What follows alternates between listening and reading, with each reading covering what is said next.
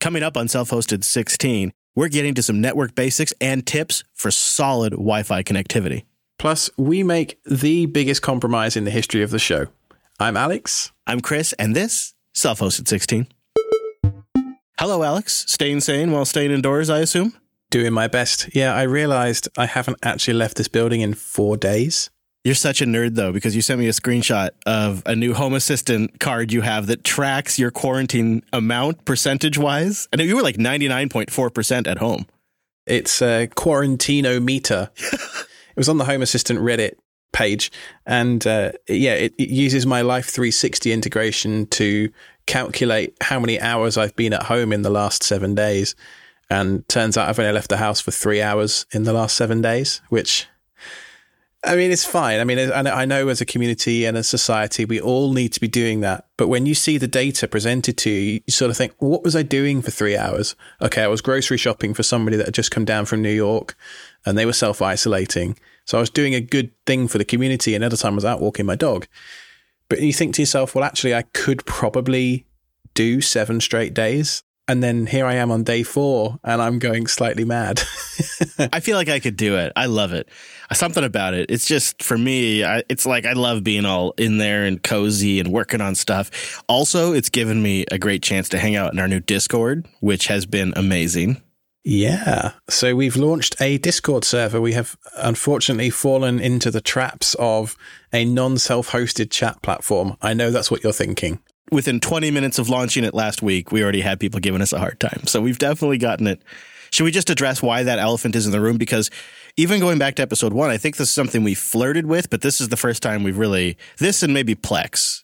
It's like the whole GitHub versus GitLab self hosted argument of yes, each organization, each project, whatever, could host their own chat server, you know, a Mattermost, a Rocket Chat, an IRC server, uh, whatever it is this week, uh, a matrix thing. But in reality, you have to go where the communities are. And if, if you look at the purpose behind why we've launched this Discord server, is to give people a place to hang out and talk about everything relating to self hosting, not necessarily to be a self hosted platform itself, but it's to enable the community to grow and, you know, build relationships and stuff like that. And whilst the Telegram group that we have is fantastic with, you know, 1700 people in it and growing still, and Telegram isn't self hosted either, by the way, conversations and threads get lost in that number of people sometimes. And I think it's going to be really great for people to have an area they can come and just talk about a specific topic without blasting it off to 1700 people every time. Absolutely. We'll have a link in the show notes at selfhosted.show slash 16. And I'll also try to remember to put a link at the top of the website for the Discord.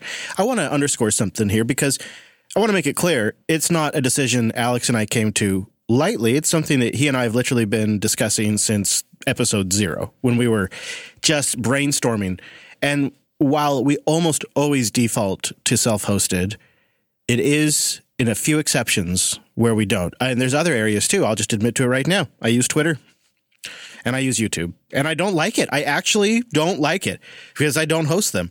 Uh, but that is where the audience is. And I think for a lot of people, it's all a balance. Some stuff is really worth going onto the top of the hill and fighting to your death. And some stuff it's just easier to go with the flow and just get collaborating. And I, I think that if this Discord server leads to more people collaborating and trying out more self hosted software and technology and building out more self hosted infrastructure, then it's a net win. Yeah, couldn't have said it better myself.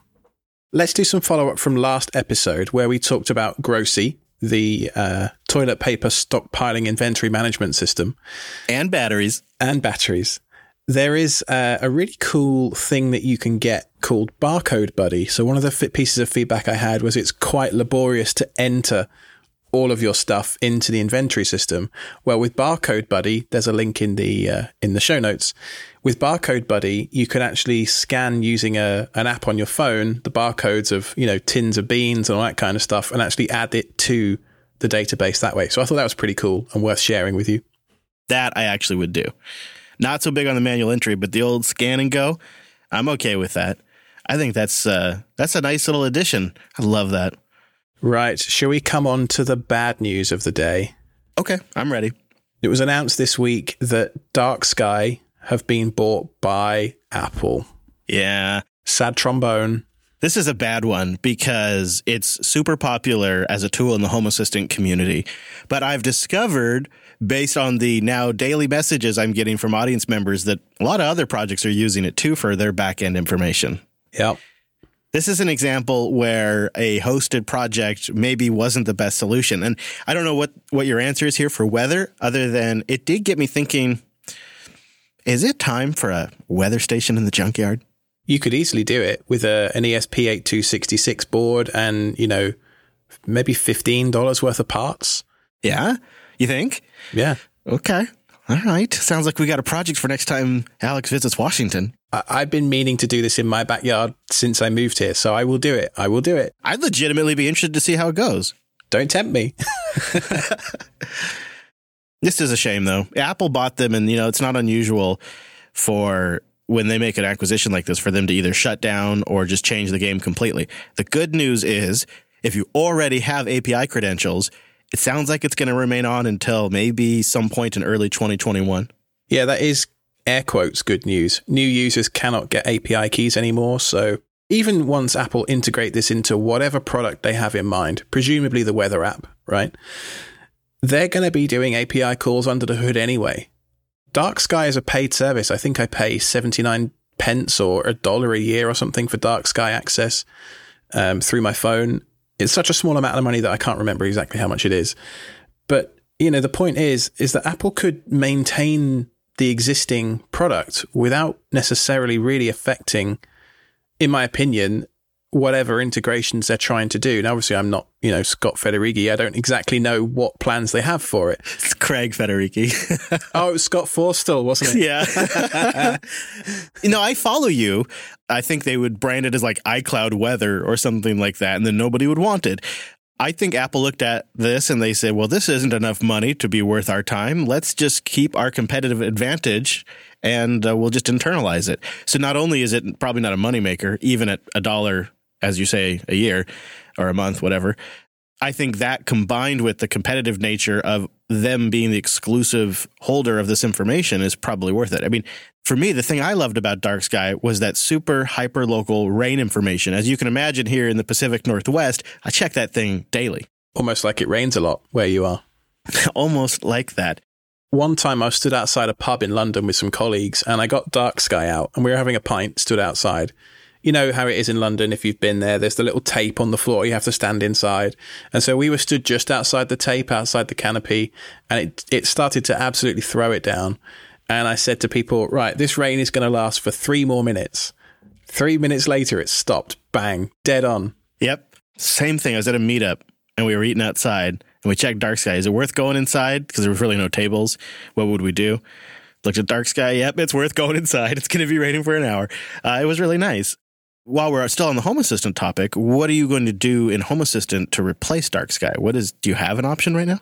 I don't know. I'm hoping to solicit feedback from the audience. Quite honestly, self-hosted.show slash contact. While we're still in follow up and on the topic of Home Assistant, the last episode, I think it was, you made a very, very strong pitch for me to switch to what I refer to as Hass.io, which is just now Home Assistant. But it's the whole OS stack where you get the supervisor, with official add-ons and third-party add-ons, and then it's very easy to add HACS, the Home Assistant community store, and get even more integrations. And you really kind of uh, piqued my interest when we did a live stream, and I thought to myself, I got to do this at some point. It all went south though when my Raspberry Pi Raspbian install started kicking up a bunch of errors, package errors about the Linux image package, which that sounds really bad. It also kicked up a bunch of errors about my um, time zone information, and I just don't think it's going to survive a reboot. So I thought, well, I've recognized the problem, better do something about it. So I bought another Raspberry Pi 4. Only this time, I put Ubuntu 2004 LTS on that sucker and it's running from an external SSD, not off the SD card. It screams. Screams, Alex. I can't believe the performance I'm getting on this thing. Everything's faster. And then what I did is I grabbed Home Assistant's installation script and I ran that on top of 2004. It pulled down all the containers after I had Docker set up. And now I'm essentially running what I would have traditionally called Hass.io with custom themes. I got HACS installed. I got everything reset up and really it wasn't as bad as I was expecting. I drove home dreading this because my home assistant setup works so well and it is actually responsible for quite a few things now. I was dreading it. You told me it wouldn't be so bad, and you were right. Thank you. Two tricks I'd like to impart upon the audience. The thing I was most concerned about was moving over my Z Wave devices.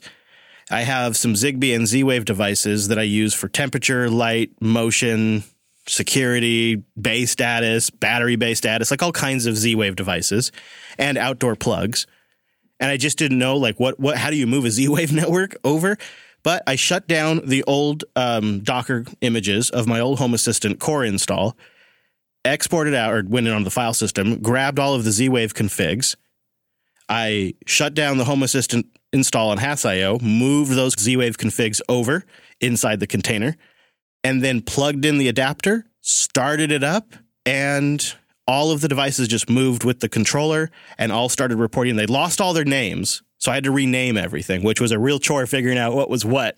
Let me tell you. That can be a pain in the ass. Yep. Yeah, yeah, it was. So one of my tricks was is I just cranked the heat in the room and then just waited to see which one registered really hot. so that was, and the, the, other room I opened all the windows. Uh, it was a mess. And then the HomeKit devices were particularly hard because once they're paired with something, they can't be repaired with and a lot of them just have a general reset to defaults. They don't have a way to unpair them by holding down keys. So I had to go around to the HomeKit smart plugs, reset them, rejoin them to my phone, then remove them from HomeKit, and then add them to Home Assistant one by one.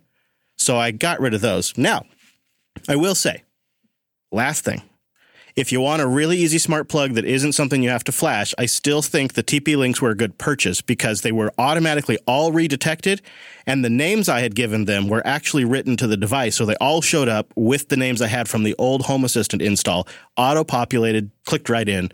The easiest part was the TP link, uh, and they're the smaller ones that only take up one plug. I think if you're going to get a smart plug that isn't something you reflash, that's still the one to get. Just works immediately with Home Assistant. It does require an app. You know, it's even better than the TP Link ones. This is a point where I talk about Tasmota again.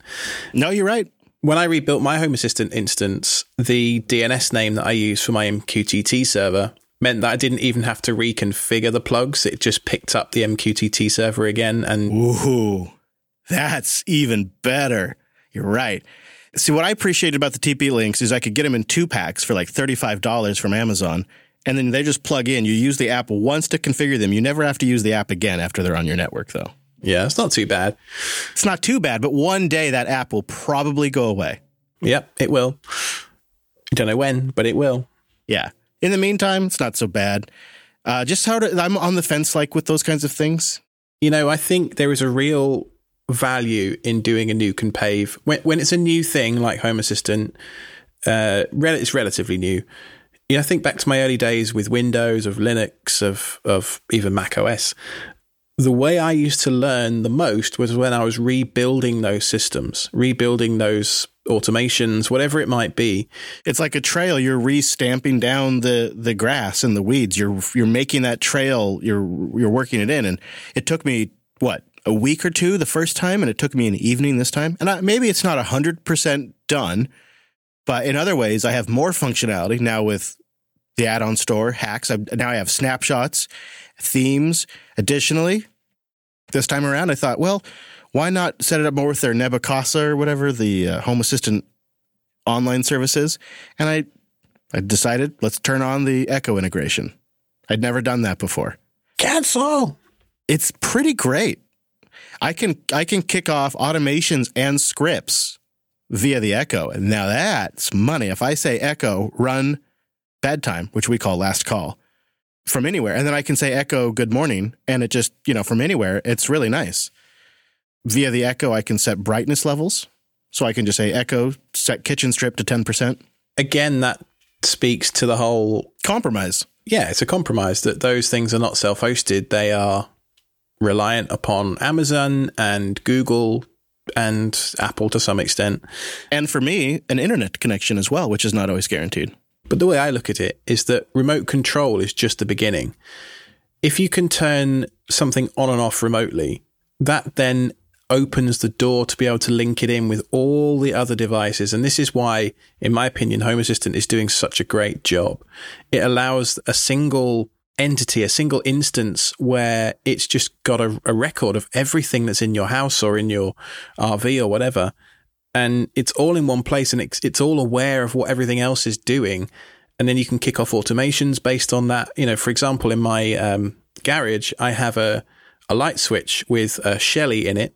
The Shelly is a thing we talked about a few weeks ago that is a smart switch kind of like add on it's the size of like an Oreo cookie and goes inside the, the light box. Right. Turns any regular switch into a smart switch. Correct. And then I have on a separate light circuit, a separate pair of lights in the back half of my garage. So that I would normally have to walk over to the far side of the garage and flick a separate individual switch that's on a completely different circuit.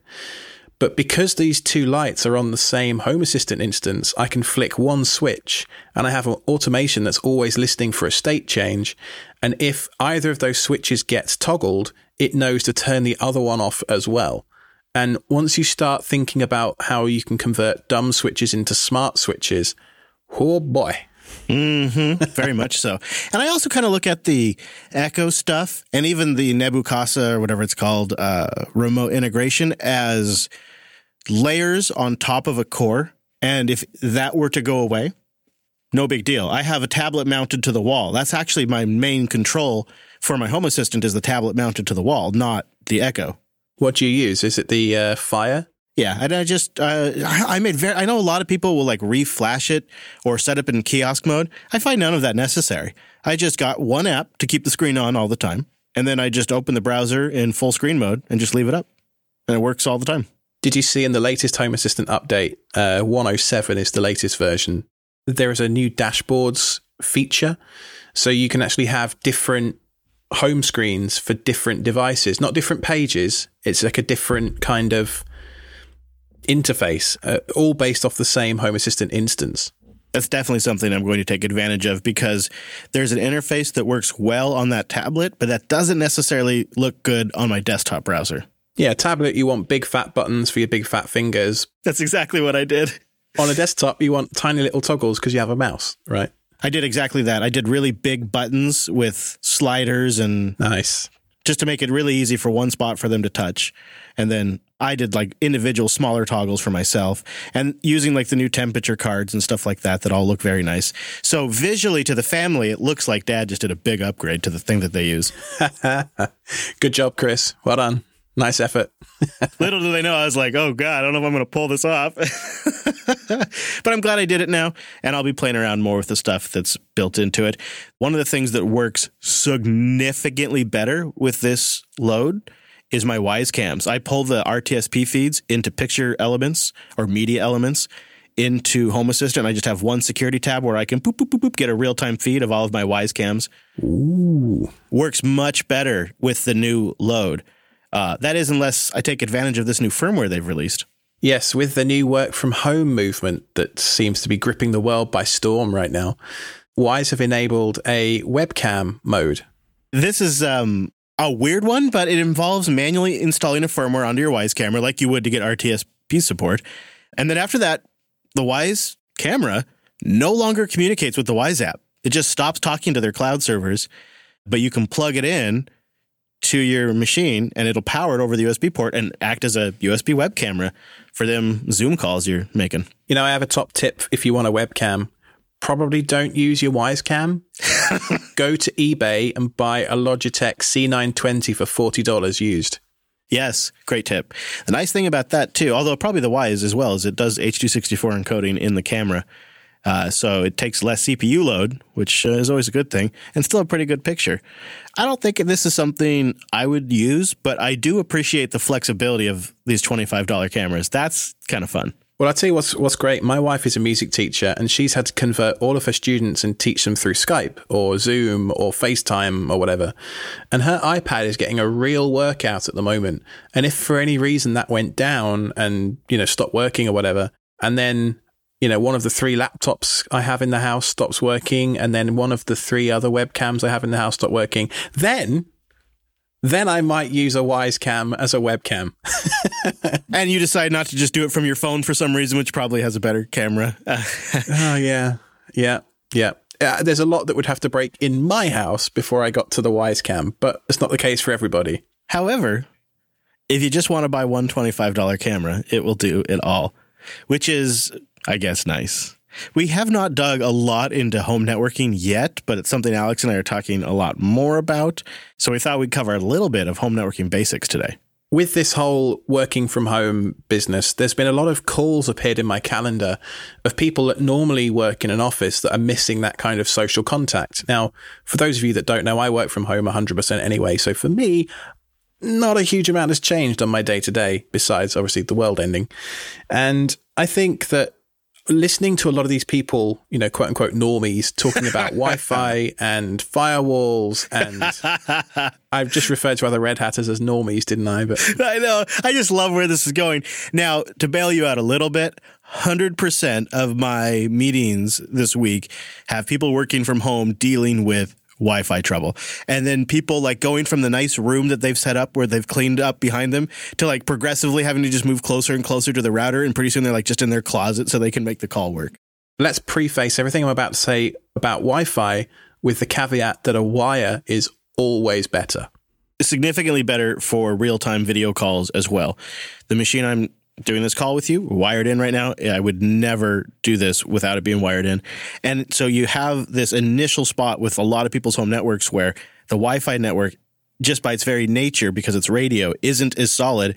And so that right there introduces problems, regardless of the rest of the network infrastructure on your LAN or your internet connection. Yes. And another thing that a lot of people don't think about is uh, the ISP provided routers often have Wi-Fi hotspots built into them. You know, your your ISP will rent you a router or sell you a router or maybe just give you one for the duration of your contract. And quite often they are what's called a combination device. They do all the routing into and out of your network. So every web page that you visit your traffic goes through that firewall outbound.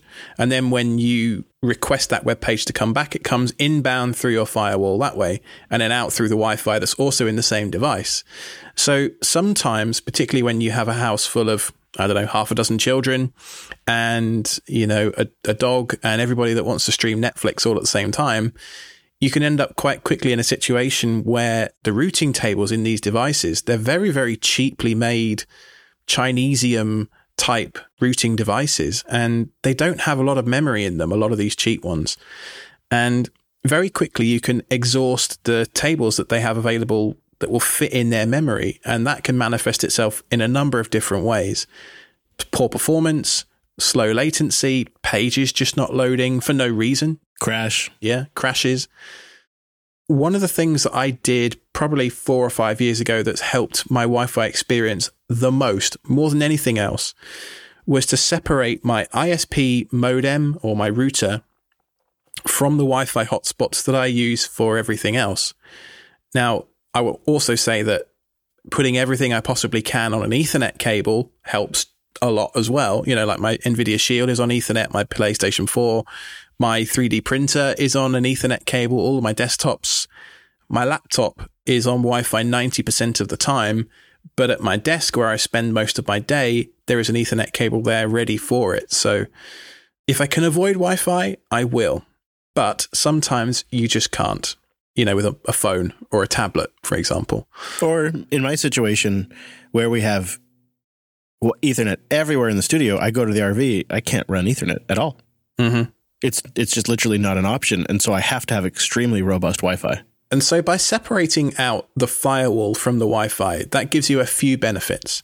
Firstly if you have to reboot the router all of the devices in your house will maintain their wi-fi connection. Chromecasts won't decide that they need to now turn into a hotspot and take a few minutes to figure out that the wi-fi is available again. But the same is true conversely as well. If there's a problem with your Wi Fi, you can reboot just the access point and then your internet connection will stay completely stable and solid. So there's a few benefits to doing it. And the company that I've used for the longest time now is Ubiquiti, who make the UniFi line of devices. I think probably most people listening at this point must be familiar with Ubiquiti. They are extremely popular in our segment. And um, I think the number one thing I've heard is they have really sophisticated management, and generally there's just the one downside brought up, and that is the controller software. But it's even that isn't necessarily sound like it's the end of the world. You just you have to be willing to host an application, and it has to be able to talk to the internet. I was talking to somebody on the Jupiter Broadcasting Telegram just this afternoon about hosting the UniFi controller out of a Docker container. Linux server, obviously, make one, and I, have used that for years and it just works. Now, I have two, I've just recently added actually a third access point in my house, and all of these devices talk back to a UniFi controller that's running on a DigitalOcean droplet. So it's not even running in my house. I wrote a blog post last week, uh, which there'll be a link to in the show notes, about how to adopt an access point, a new access point with a remote controller. Now, for most people, they're going to be running their UniFi controller on a Raspberry Pi inside the firewall or in a container. Yeah, something like that. And it's not going to be an issue. It's just going to appear, you know, through magic in the controller. You can adopt it and then configure it that way. It gives you a lot of flexibility in some ways. It, it did feel I will admit the very first time that I did it, like a bit of a like, why do I need? Why can't I just go to the IP address of the access point and do it that way? That's the way I've always done it before. But the advantage of having a centralized configuration system is that if for any reason I need to reload, I can back up all my configurations to that central system wipe the access point and then just reload the configuration from there. And what it's meant is that I've had a, now a stable Wi-Fi configuration and network that's transcended four, five different houses, multiple different ISPs. And that's another point I didn't actually bring up is if you separate your Wi-Fi from the ISP provided router, every time you change ISPs, if you move house or whatever, you don't have to reconfigure all your Wi-Fi devices, you've still got the same SSID, the same password. So I got a couple of questions for you. Are the uh, are they aware of each other essentially? Do they balance their signal because of they're aware of each other's location? Is that also a benefit of the centralized controller? I had presumed it was when I had seen enterprise deployments. Is that true in home deployments as well? Or is it not really applicable for you?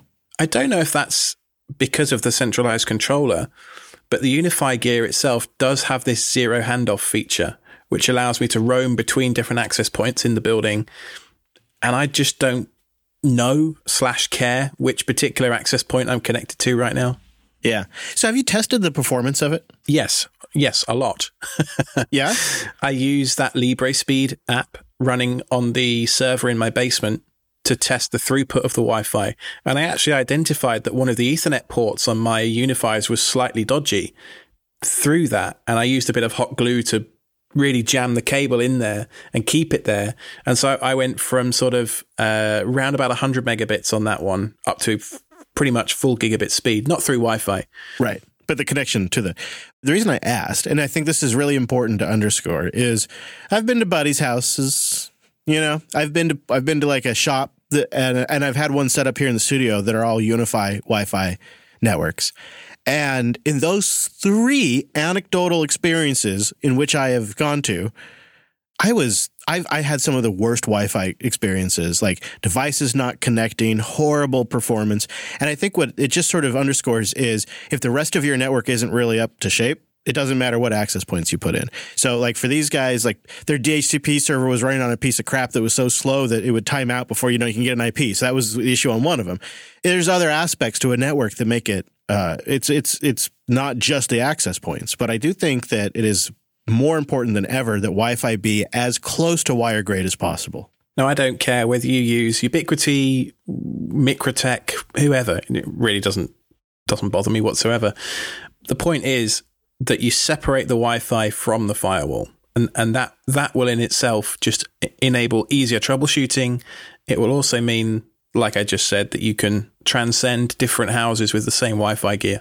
Right. And the nice thing about the Ubiquiti gear is that's easy for you to do. And it's not so easy with a lot of the mesh solutions that are out there now, like the Google one and the, the D-Link one and the Eero one, which I've had good success with. but it wants to be a router. Now, in the Eero solution, you don't have to use it as your main firewall slash router, but in some of these, you do. And I very much like Alex am a big proponent of separating those two tasks. I actually reboot my firewall on a somewhat r- regular basis because I'm often switching between multiple networks and I just want to clear things out every now and then. And it takes like 15 seconds to reboot this little slate that I have. Mm-hmm. And so I just, you know, I just toss off a reboot. And I know that my, all my, what, you like tossing off a reboot? You like that? I toss off a reboot from here to there, you know? Tossing off in England is slang for uh, I know what it's slang for. Oh, okay. I just wasn't going to call it out. So I toss off a reboot and I just wait a few seconds and the device is reconnected and everything's good. You know? That's my uh, that's my pro tip. Who doesn't enjoy a good toss off, huh? No, especially when it's a reboot. It just feels good. So there's definitely there's definitely some solid solid rationale for separating those two devices. So if you are looking at some of those mesh networks that do offer some nice advantages, just be wary of that. Separate those functions if you can there's a huge amount of stuff that if you want to hear about, let us know through selfhosted.show slash contact or uh, find me on Twitter at Ironic Badger and uh, let us know if you want to hear more about the UniFi. You know, there's a bunch of features in there which we could cover. Yeah, I would like to get that feedback because we are definitely not done talking about this. We want to talk about switches and firewalls soon. So it's your chance to get your feedback in the Discord. That'd be a great spot to just engage with us on this and and it's a spot not only we watch really closely, but where we could kind of have a ongoing conversation about it. So be sure to join us there. I need to upsell you on pfSense or uh, OPNsense or one of these others. You think you could run it on a Pine 64 board? You're a madman. I know. I just, I just, I just ordered one, and I'm trying to think of. You know that thing's got a PCI slot, Alex. Ooh, yeah. I know. I know. I'm thinking about it. Thinking about it. But let's let's wrap up today by spending a little time talking about a really cool app you can load on your rig to get really good information. In fact, you can even use it to monitor multiple. It's called NetData, and it's it's a Wes Payne special. He loads it on all of our systems here at the studio. If you've never tried it, netdata.cloud, it's kind of amazing. So it provides real time metrics of pretty much everything that's going on in your system. And it's really quite beautiful. It just runs in the background. You won't even know it's there. It uses very little resources. But if you want to know, for example, which of your hard disks is being completely trashed right now and causing your machine to stutter, load up this NetData thing. Go and look at the disk IO section and you figure out, oh, it's this one over here. Maybe I need to move this workload over here or do something else with it. You can also monitor network traffic. It's a really good way to test. You know, you'll see quite often in Linus Tech Tip videos, they're monitoring network speed through an Unraid server and they're using NetData to do it. So there's a lot of different use cases for this software and uh, it comes highly recommended. Like you said, it is also very pretty, uh, which I appreciate the way it visualizes everything. We keep it running here on the systems like I was talking about, and it's just a nice way to just check in on the health of them to get an idea of what the workload is. And you will spot weird problems watching these graphs. You will notice something's taken a long time to wait on X. Maybe it's like Alex was saying, a disk, or I found what seemed to be a wonky NIC. And uh, how about that, a wonky NIC?